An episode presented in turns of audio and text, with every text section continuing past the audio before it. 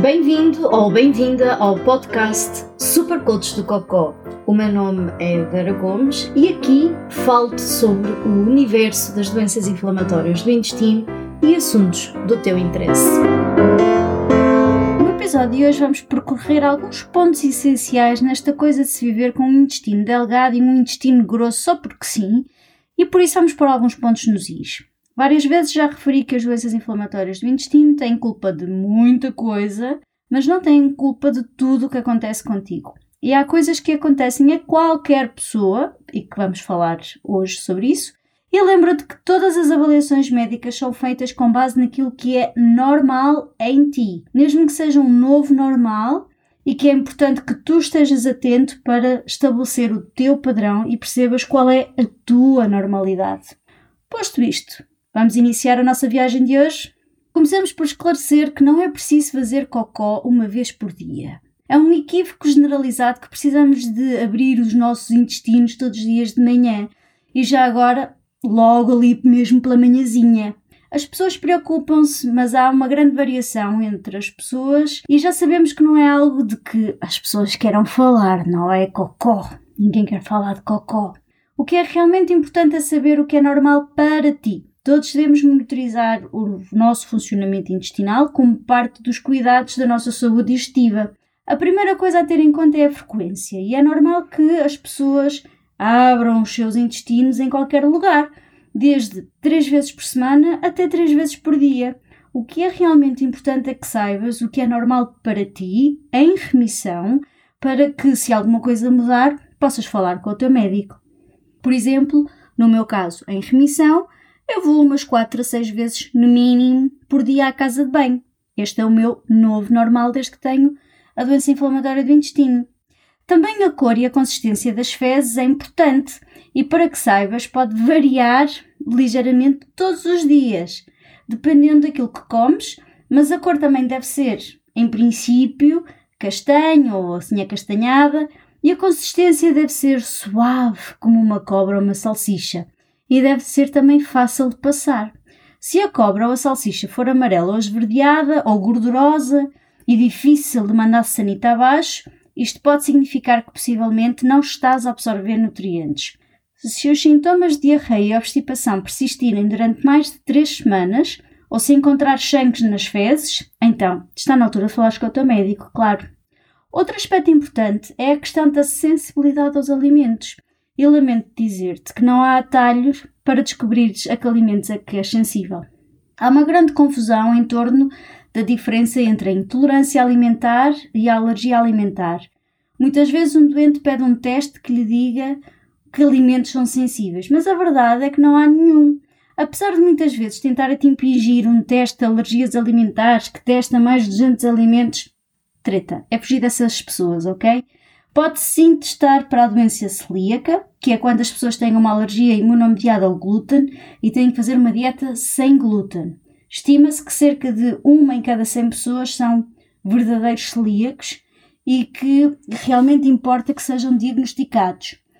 Mas muito mais pessoas apenas se sentem desconfortáveis ou com gases depois de comerem produtos que tenham pão ou qualquer outra coisa na sua dieta que as faz ter esse tipo de sintomas. E a questão é, claro, como é que se percebe? E uma maneira de se perceber é seguir uma dieta de exclusão, onde se come comida muito suave, que sabe que não se causa grandes problemas durante alguns dias. E isto depende daquilo a que a pessoa cresceu e que se habituou durante o seu crescimento.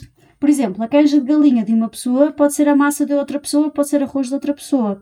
Após alguns dias, começa-se gradualmente a reintroduzir a comida preferida, não é? Uma ou duas vezes por dia. Ou assim coisas tipo café, vinho tinto e quiçá, que se a malta se sente louca até um caril. E muitas pessoas descobrem que isto na verdade dá-lhes uma compreensão muito melhor daquilo a que é que são sensíveis. Mas se não tiverem qualquer problema e se sentirem bem, siga, que a vida é demasiado curta. E já sabes que o Diário do Cocó que desenvolvi com a ajuda de nutricionistas é também uma boa ferramenta para te ajudar neste período de descoberta. Com isto, passemos àquela dor abdominal, que afinal apenas vento, ou seja, gases. E claro, se há dor, a malta pensa obviamente no pior, depois vai ao Google e já se sabe, é cancro. Mas só para que saibas, o cancro não costuma apresentar-se com dor. Pensa no cancro da mama, por exemplo. Alguém pode incidentalmente parar-se com um caroço e, no entanto, não tem dor. Mais frequentemente, o desconforto sem outros sintomas pode, na verdade, ser devido a gases presos.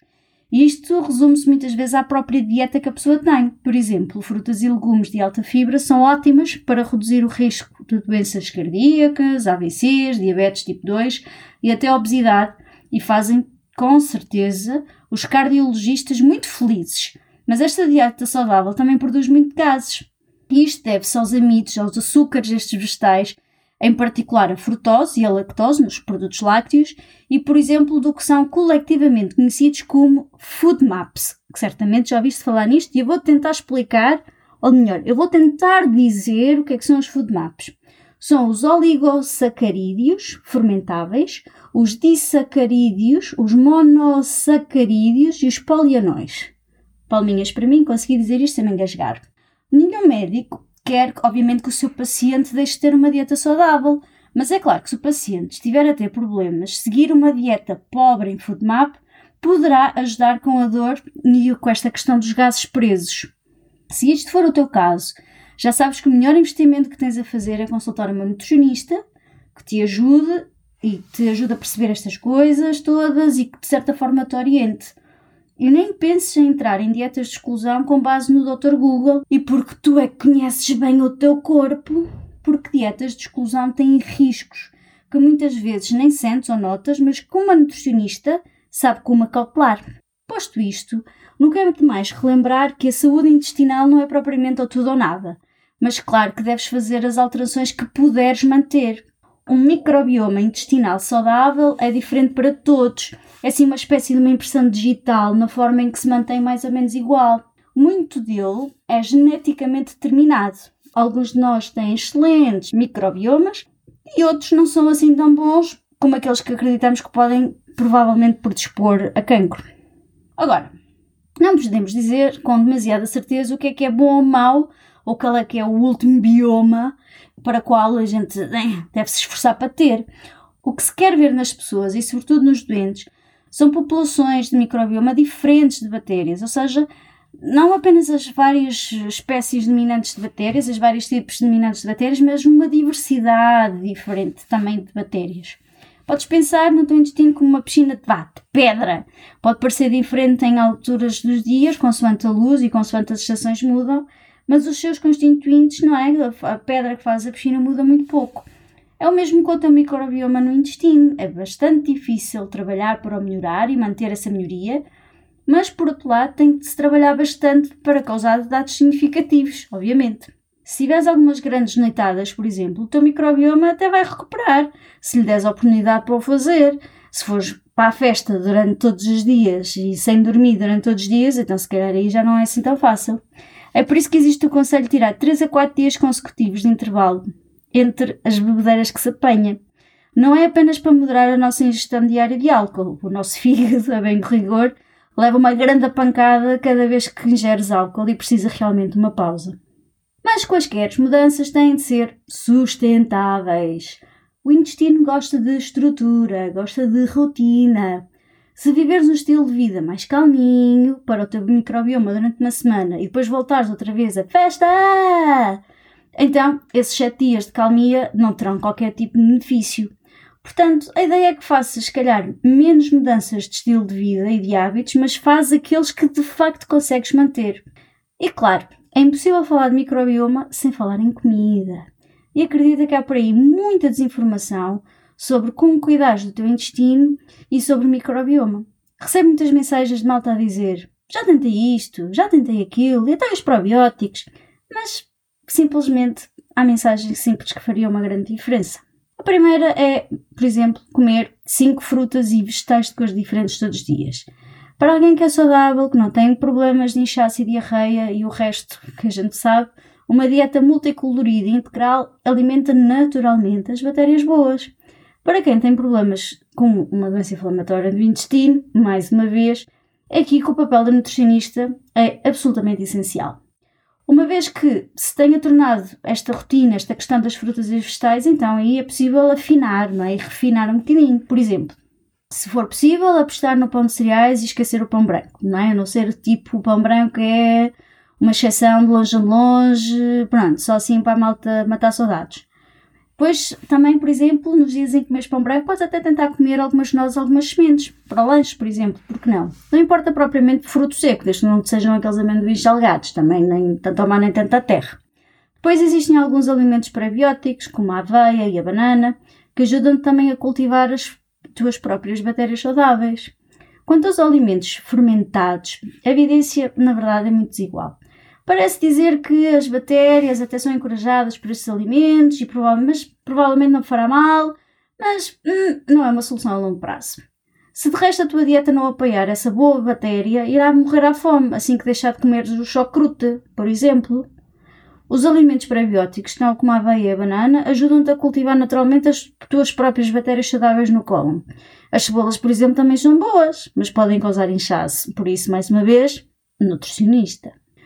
Depois temos os suplementos probióticos, não é? Contém as suas próprias bactérias, mas claro, mais uma vez, as suas bactérias fofinhas e queridas só irão sobreviver se as alimentares com uma dieta saudável. E a verdade é que alguns probióticos não contêm bactérias vivas suficientes para, na verdade, funcionarem. Para a maioria das pessoas, os probióticos são, bom, como dizer isto, desnecessários. Pensa assim: quando colocas o composto, sabes, é quando pegas nos restos da comida e faz composto. Quando colocas o composto no jardim, as plantas crescem. Não é preciso um fertilizante. É exatamente a mesma coisa no intestino. O problema é que tomar um comprimido é sempre muito mais atraente do que comer uma banana, não é? Mas mais fruta e vegetais é uma mudança de estilo de vida barata e relativamente fácil quando comparado com os custos dos comprimidos. Poder-se-ia pensar nisto assim como uma entrada de sopa, não é? Essas bactérias irão crescer se as alimentarmos corretamente. E mais uma vez, um nutricionista pode-te ajudar muito em garantir que tens uma alimentação variada, mesmo dentro das tuas limitações. Mas é claro que também há outras formas que ajudam a estimular as tuas bactérias boas, como a prática de exercício físico. É claro que o exercício é importante para a tua saúde em geral, mas também tem vantagens para o intestino. Melhora, por exemplo, a motilidade dos músculos, ou seja, aquela, assim, eles mexerem-se assegurando que os movimentos intestinais regulares, por exemplo, hum, também melhora o equilíbrio bacteriano no intestino, ainda que não se compreenda muito bem porquê, mas pensa-se que tem a ver com a garantia de um fornecimento adequado de sangue. Há certamente boas provas científicas que o exercício aumenta as bactérias boas, independentemente do que se coma, o exercício também melhora a integridade intestinal através do aumento da defesa antioxidante e da redução da inflamação, que por sua vez aumenta a função de barreira imunitária do intestino. Isso, isso não é dizer para desistir de uma dieta saudável, mas mostra que o exercício físico ainda é importante. Além de todas as coisas que eu já expliquei no episódio sobre o exercício físico e as doenças crónicas. Hein? Portanto, sabe-se muito bem que o exercício físico reduz as hormonas e enzimas do stress associadas ao stress e aumenta as hormonas que melhoram o humor, por exemplo. Isso é bom para o intestino. É bom para todo o intestino e é bom para toda a gente. Finalmente, o exercício também reduz o risco de muitas doenças intestinais e digestivas, tais como as doenças hepáticas e até o cancro no intestino. Exercícios não intensivos, tais como a natação, o ciclismo, o yoga, a caminhada, tendem a ser muito bons se estiveres apenas a começar. Ou então, se quiseres ganhar mais benefícios para o teu coração e pulmões, podes sempre optar por treinos de maior intensidade, tais como a corrida ou o levantamento de peso. Contudo, fazer exercício extenuante também pode causar sintomas de refluxo ácido e perturbar o sistema digestivo em algumas pessoas, pelo que é necessário encontrar um equilíbrio. O teu equilíbrio. E por fim, algo que muitas vezes na azáfama do dia a dia tendemos a esquecer, cuida do teu estado de espírito, cuida do teu intestino. Um terço do mundo inteiro tem algum tipo de desordem na interação entre o intestino e o cérebro. E isto pode parecer surpreendente, mas inclui coisas como síndrome de intestino irritável, bem como muitas pessoas com azia, obstipação ou até dores persistentes. O intestino e o cérebro estão intimamente ligados e é preciso ter ambos em conta. Pode parecer óbvio, mas enfrentar o stress é realmente importante. O stress é extremamente tóxico para o teu intestino com o tempo, o intestino em stress torna-se mais sensível à dor e mais vulnerável a mudanças na motilidade. Por isso, o meu conselho é: se pensas que tens depressão ou ansiedade, procura ajuda. Há estudos que indicam que se tiveres depressão, tens o dobro de probabilidade de desenvolver síndrome de intestino irritável, doença crónica ou lite, claro, mas também há provas que se estiveres a tomar antidepressivos, por exemplo, isto reduz o risco. E todos nós sabemos o impacto que uma doença de ou uma colite ulcerosa, um síndrome de intestino irritável, tem na nossa saúde mental. Portanto, não é propriamente descurar. A terapia com um psicólogo pode também parecer restaurar este eixo intestino-cérebro e pode ter um efeito até anti-inflamatório. Hum, quem diria? Além disso, é importante fazeres pausas durante o dia e dormir o suficiente durante a noite. Se tiveres insónias continuamente, isto está a colocar mais stress no teu intestino. Quem nunca foi mais vezes à sanita depois de uma noite mal dormida que a ter aqui e já a primeira pedra. Além disso, é importante ter regularmente atividades que melhorem o teu estado de espírito. Por isso já sabes, descobre qual é o teu normal, Lembra-te que pode mudar ao longo do tempo. Cuida da tua alimentação, do teu corpo e da tua mente. Por hoje. Se gostaste do que ouviste ou achaste interessante, se esboçaste um sorriso ou soltaste uma gargalhada, então está na hora de seguires os desígnios do Buda e faz uma review. Até para a semana e que Buda do Cocó esteja contigo!